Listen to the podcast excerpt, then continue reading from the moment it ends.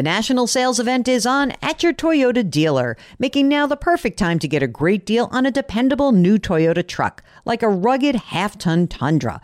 Workhorse by nature, powerhouse by design, the Tundra combines raw capability with premium comfort and advanced tech to fuel your wildest adventures.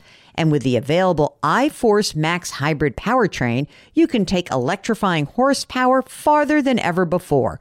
Or check out the fully redesigned Tacoma, delivering trail dominating power and captivating style. The new Tacoma was born to make your off roading dreams come true. And with new available tech, this legendary truck is getting even better. And when you buy a Toyota truck, you buy Toyota dependability, meaning your truck will hold its value long into the future. So visit your local Toyota dealer and check out amazing national sales event deals when you visit buyatoyota.com. Toyota, let's go places. Don't just ride the index, seek to outperform it with Fidelity Active ETFs. Learn more at fidelity.com slash active ETFs. Before investing in any exchange traded fund, you should consider its investment objectives, risks, charges, and expenses. Contact Fidelity for a prospectus, an offering circular, or if available, a summary prospectus containing this information. Read it carefully. While active ETFs offer the potential to outperform an index, these products may more significantly trail an index as compared with passive ETFs. Fidelity Brokerage Services LLC member NYSE SIPC. Welcome to the Jill on Money Show. It is Thursday, July 13th, and as promised, I thought I would give you a little update on the inflation situation. Yesterday morning, the government released the June Consumer Price Index. Hey, good news, gang! As we are really hoping, prices are finally coming down in a more substantial way. CPI rose by 3% from a year ago. And to put that in context, the year over year rate in May was 4%. Now we're at 3%. A year ago, in June of 2022, was 9.1%. So this is huge, huge progress. We also saw the core rate. That's the rate that strips out food and energy. And that rate also made a lot of progress. It was up 4.8% from a year ago, a half a percentage point lower than it was the previous month. So Prices are still a little bit all over the place. I get it. And we can cherry pick eggs or what have you. But I think in general, the big takeaway here is inflation is coming down. It's probably not going to prevent the Federal Reserve from raising interest rates when they meet later this month. They're going to probably go by a quarter of a percentage point. But I think the trend is really good. The one area that I'm going to really keep my eye on to see this rate come down more substantially is this shelter index, more up to date information from places like Redfin or apartment.com. That's showing that new rentals are slowing down in terms of pricing. In fact, rental growth has cooled for 11 straight months. That's according to Redfin. So we're hoping that the data that is used by the government starts to match this I think probably more accurate data that we're seeing from a lot of these companies, but we'll have to kind of keep an eye on it. All that being said, inflation coming down is good news for all of us, and uh, it means that you can clear the pathway of all of your worry about higher costs and maybe focus on the things that you can control, like your financial life. If you've got a financial question, all you need to do is go to our website, jillonmoney.com, and click the Contact Us button. Okay, let's do some emails now. My friend Martine says she thinks she really likes the episodes where we talk to people and she much prefers that to the emails. I understand that. Uh, I like talking to people also, but I also want to make sure that we are letting people air their questions without forcing them to come on the line with us. And I get that. So every so often, maybe like more like once a week instead of twice a week, we must do email episodes just because it's it's the right thing to do. I think everyone would agree. Uh, and since this is the first time that I'm talking to Mark since his uh, vacation, so Mark, how did you like uh, your Canadian adventure? Enjoyed it very much. Ottawa was a nice little city, tiny, tiny, tiny, but uh, very nice, very pretty, very pretty. And how is the whole family traveling together? uh, it, you know, traveling with Theo is no big deal anymore. This time we took uh, Amanda's parents with us, so I kind of felt like I was traveling with three kids instead of one. Oh dear! Luckily, they're not listening to this and hearing you say that. They need a lot of supervision. Mm. but uh, we managed. Our, our luggage got lost coming home. Oh, you're kidding. So where'd it go? Uh, it never left. We we could not get a direct flight home, so we had to fly through Montreal. We arrived in New York on I think a Friday, and our luggage showed up in New York on Sunday. Oh my God! Thank God it was that way, not the other way. Exactly. Yeah. So it wasn't it wasn't a big big deal. Gosh. All right. Well, I had a successful visit. My mother came out to visit us, and uh, that was great and uh, I got her a little bridge game while she was visiting us, and that was kind of fabulous. And of course, you know, she's we're we're talking to the guy who organizes the game, and uh, my mother's like downplaying her abilities. And she goes, "Oh, I really love playing mahjong and canasta." And he's like pulling us aside and saying, "She knows how to play bridge, right?" I'm like, oh, "Yeah, she's been playing bridge her whole life." Meanwhile, they do like a low level betting. Who was the big winner of the day? I think that was Sweet Sue. She's a hustler. She's a total hustler. So anyway, I hope everyone had great Fourth of July uh, celebrations, Independence Day. And if you worked, I was actually in the city most of it. It was fire hot, and uh, hope that uh, you're dried out if you had a lot of rain. I hope that you are relaxed and ready to kind of settle into July. So let's do some emails here. This is from Allison. The subject is Should I keep the pension or withdraw the funds? Hi, Jill and Mark. I love the show. I listen to every episode. Thank you for providing such valuable content. My question is about an old retirement account. I have about $16,000 in a state retirement fund. It's only earning about 2% interest. Should I leave the money in this account and draw the $328 a month when I reach age 65? Or should I withdraw the funds and reinvest in my own brokerage account? I'm currently 32 years old. It is unlikely that I would add any more years of service or contributions to this pension. However, I am working in another state now and I'm working towards another pension. Thanks for your advice. Well, I think that you kind of gave us the information we needed in that you are 32 years old. There's only 16 grand in here. I'm, I'm inclined to say let's roll it over into an IRA rollover account. Don't just take it out because I think if you take it out, you're going to get taxed on it, Allison. So let's make sure that you roll it over, no tax event, and go ahead and invest it. And I think that that would be just fine. Okay, this is from Cynthia who writes, I have an elderly aunt. She's 92 years old. She's got no will. Oh, brother, here we go. She's caught in a drama triangle with my cousin, who is unfortunately an addict. I have tried to no avail to get her to draft a will. I have also talked to her about a trust, maybe drafting a spendthrift trust for my cousin. I'm very concerned. She has my grandparents' home, that one that my grandfather built. What advice can you give?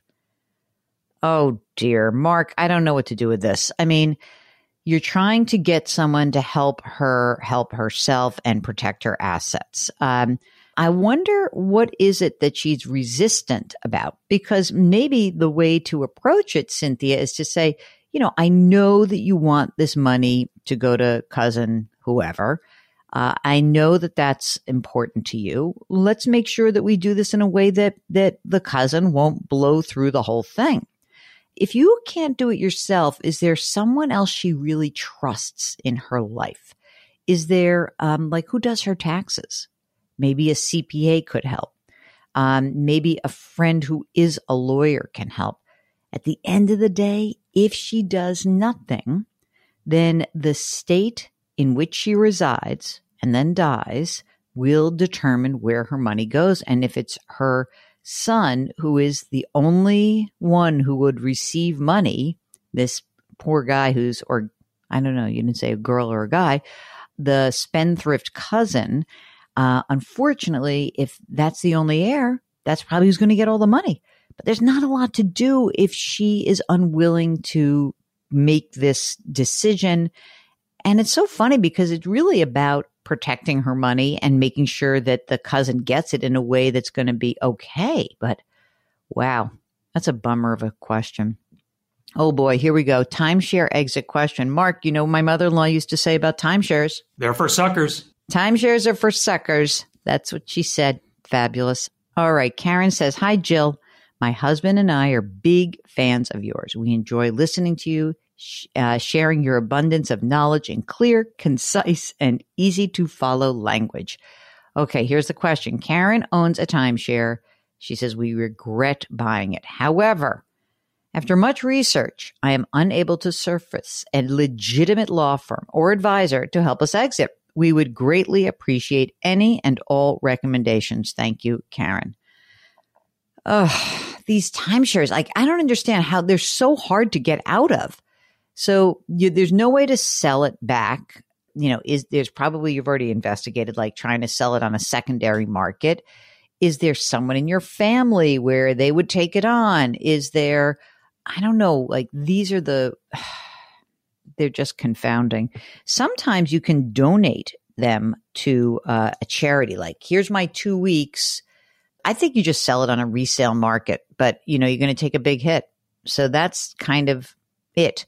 If you just stop paying, the thing that's really rough is that you then essentially have um, some sort of like legal ding on your record. So I don't know the developer, uh, but I would sell it. I think that's what I would do. I wouldn't care what it costs to get out. I would literally give it away, and you can gift it to somebody maybe, but that's about it. this is stinko. Don't buy timeshares, gang. Don't get don't buy stuff that you can't get out of. That's really the most important thing. This person has a very um, distinctive name, so I'm not going to say it. I'm going to say F, whose subject is how to invest my cash. My husband and I are both 62 years old. We are currently contributing the maximum to our 401ks. We both work. We earn a total of $210,000 and we also own rental properties and make about $40,000 a year net I was able to contribute to a Roth IRA through a back door over the past two years. We've got $1.1 million in a 401k, $80,000 in a Roth IRA, $10,000 in I bonds, $11,000 in brokerage. We also have $250,000 in an annuity and wait for it, $520,000 in cash. Wow. The rental properties are worth about $1.2 million. House is worth $350,000. Everything's paid off, no debt. Children are all launched. What do we do with the cash that's sitting in our bank account earning 4% for the next few months? Well, 4% is pretty good, right? Well, I mean, are you are you committed to getting this money invested? That's number 1. And I would ask that question to you about, you know, just knowing yourself because if you've got that money in cash, it, it would seem to me that maybe you're risk averse. And if that's the case, I'd want to know that. Um, so, a couple of other things to think about. You're 62. I don't know how much longer you're going to work. Let's presume you're going to work for five more years. And in that case, um, maybe we could potentially put some of the money to work, but maybe we also keep some money in cash for you or at least lock it into a CD ladder so that you feel comfortable trying to manage the next five years or so. I, I say that because when someone has a half a million dollars in cash with your net worth, I just don't think it happens by accident. I just wonder did some event occur or, or, again are you so risk averse that you would really be un- uncomfortable having this presuming you're going to have $40000 of your rental income and then you'll both collect Social Security. I'm assuming based on the amount of money you earn and what's going on, I'm, I'm assuming that perhaps you would uh, be fine with two Social Security checks and that rental income. Then the next question is that should you keep some of the money in cash anyway, so that over the next, when you retire and you have that 401k, which I assume is pre tax, that we start to convert some of it? That's another question that I would have for you. Otherwise, What's important to do is to create a plan to dollar cost average to get back into the market. So you would take some money, maybe it's um go slow. Let's say it's um I don't know, 30 grand a month and you start to say every month I'm going to put 30 grand of my cash into my brokerage account. There'll be some stocks, an index fund, an international index fund, some bond funds, and you just do a little bit every month. And if you can commit to that, I think that will get you where you want to go. You'll be fully invested. But we would like to know a little bit more about what your plans are for your own retirement.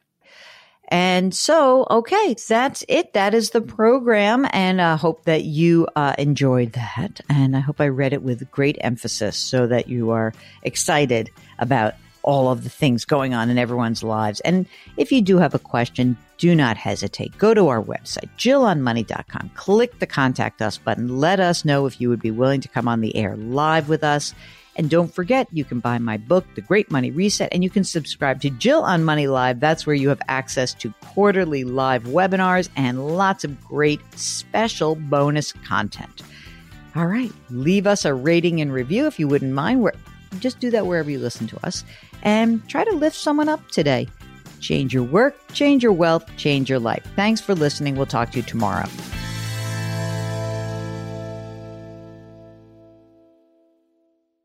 Do you know a high schooler who is a natural leader and loves to give back to their community? The Leukemia and Lymphoma Society's Student Visionaries of the Year program might be the perfect opportunity.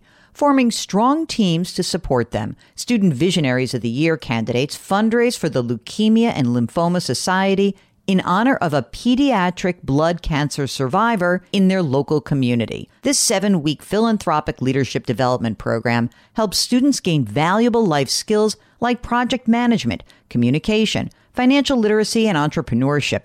Not to mention, it looks great on college applications.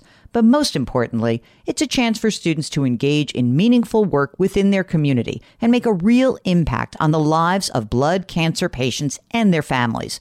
Learn more about Student Visionaries of the Year or nominate a student at lls.org slash students.